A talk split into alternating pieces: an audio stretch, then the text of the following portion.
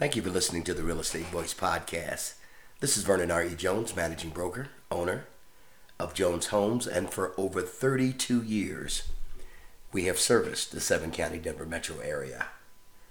U.S. existing home sales rise for the first time in 13 months, surging 14.5% in February brief drop in mortgage rates obviously helped this, boosted the home sales, but some economic uncertainty and you know the way interest rates are bouncing back and forth, it may be short-lived. However, the surge in sales reverses 12 months of losses in existing home sales. The increase of 14.5% is the largest since July 2020 during the pandemic. Back then, sales rose by 22.4% in one month. Single family home sales, in particular, are the highest ever since the National Association of Realtors began tracking the number in 1999. And a lot of economists by Wall Street are polled are expecting existing home sales to stay flat at 4.2 million. I, I disagree. Uh, compared with February 2021, home sales were still down by 22.6%. The median price for an existing home fell slightly, this is nationwide, to about 363,000 in February.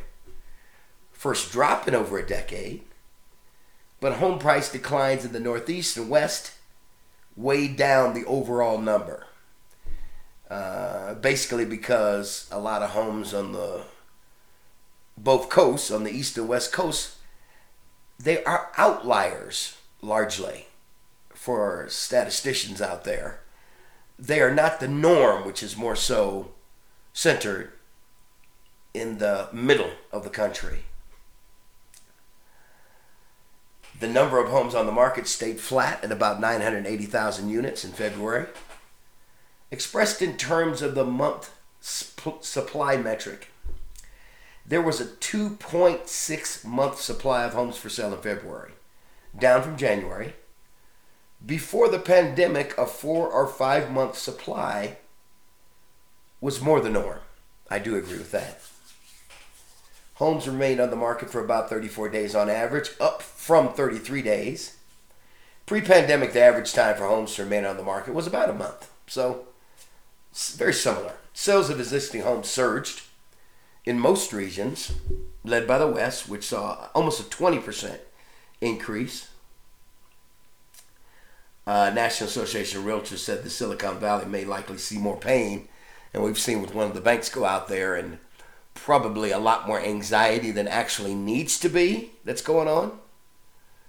Uh, but with the tech sector kind of uh, uh releasing a lot of jobs right now, uh, there's definitely some anxiety in Silicon Valley.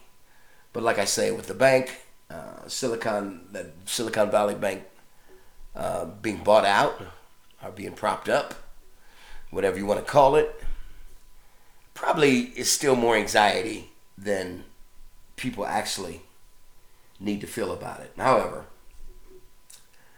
the South reported a, uh, about a 15.9 increase in sales in February followed by the Midwest at 13.5 and the Northeast by 4%. Of course, sales are still down nationwide compared to last year. You know, interesting, all cash transactions made up about 28 29% of all transactions. About 20%, 27% of homes were sold to first time homebuyers, a drop from the previous month. First time homebuyers usually make up 33 to 34% of your buyer pool. Uh, basically, individual investors or second home buyers rose from 16% to 18% in February. Big picture, there's clearly a ton of pent up demand in the housing market, as seen by the 14.5% jump last month. A dip in mortgage rates may have propelled home buyers to jump in on the purchasing of a home, boosting sales. But is it for the moment? We'll see. It purely depends on the interest rates. With the banking uncomfortability that I really think is getting over exaggerated, but um, it still creates anxiety because we remember 2008, 2009. Uh, and I've got many of these podcasts, many of my newsletters that just say time and time and time again it is a different reality than it was then. Uh, but basically, meeting supply is still the biggest issue at the moment. You can't buy what's not for sale. And there's still a lot of homeowners who are reluctant to, to list because they, let's say they have a 3 4% interest rate right now, and they don't want to kind of get into a 6% interest rate. Even though that may, you know, that may be maybe several hundred, maybe a thousand dollars difference a month a lot of sellers I'm dealing with, they're just buying down the rate and uh, kind of starting off with a rate that's similar to what they had. Uh, so, in other words, let's say a 2 1 buy down, for example. Let's say the rate's at 6%. Of course, rates could change. This is just speculative number I'm throwing out there. 6% rate. You buy it down to 4%, which is kind of like what their rate is now uh, if they sell their home. And then for the first two years, they can kind of float it from four, then it goes to five, and then it stops at six. And if it goes lower, of course, you can just refinance it and stay again at the lower interest rate number. But it's unclear, again, I'll say this again, it's unclear how long this mini recovery will last. Excuse me. Mortgage rates are now back up, back down, back up you know, who's to say? I think we're we're seeing them retreat slightly because of the bank anxiety. Uh, I don't know how long that will last. Um, I believe it could potentially make a stronger recovery if the rates go back down in the last oh let's just say if the rates go down to eh, let's let's say 6% let's hope that I think you could see a more long term and more long lasting recovery. Still, inventory levels at historic lows. Consequently, multiple offers are returning on a good number of properties. Uh, I think I just closed a house uh, uh, a week or so ago, and we had 22 offers. Uh, but the property was probably priced based on condition and that's how you should always price property. I don't care what kind of market you're in. And we ended up like 22 offers, and the sellers got more than what we listed the house for, and they were they were very pleased. Uh, at this point, existing home sales, which generally comprise 90% of the market, are losing market share to new homes. In one of my more recent podcasts, I talked about a good opportunity out there for buyers is new home constructions on houses that are already built or contracts that fell through.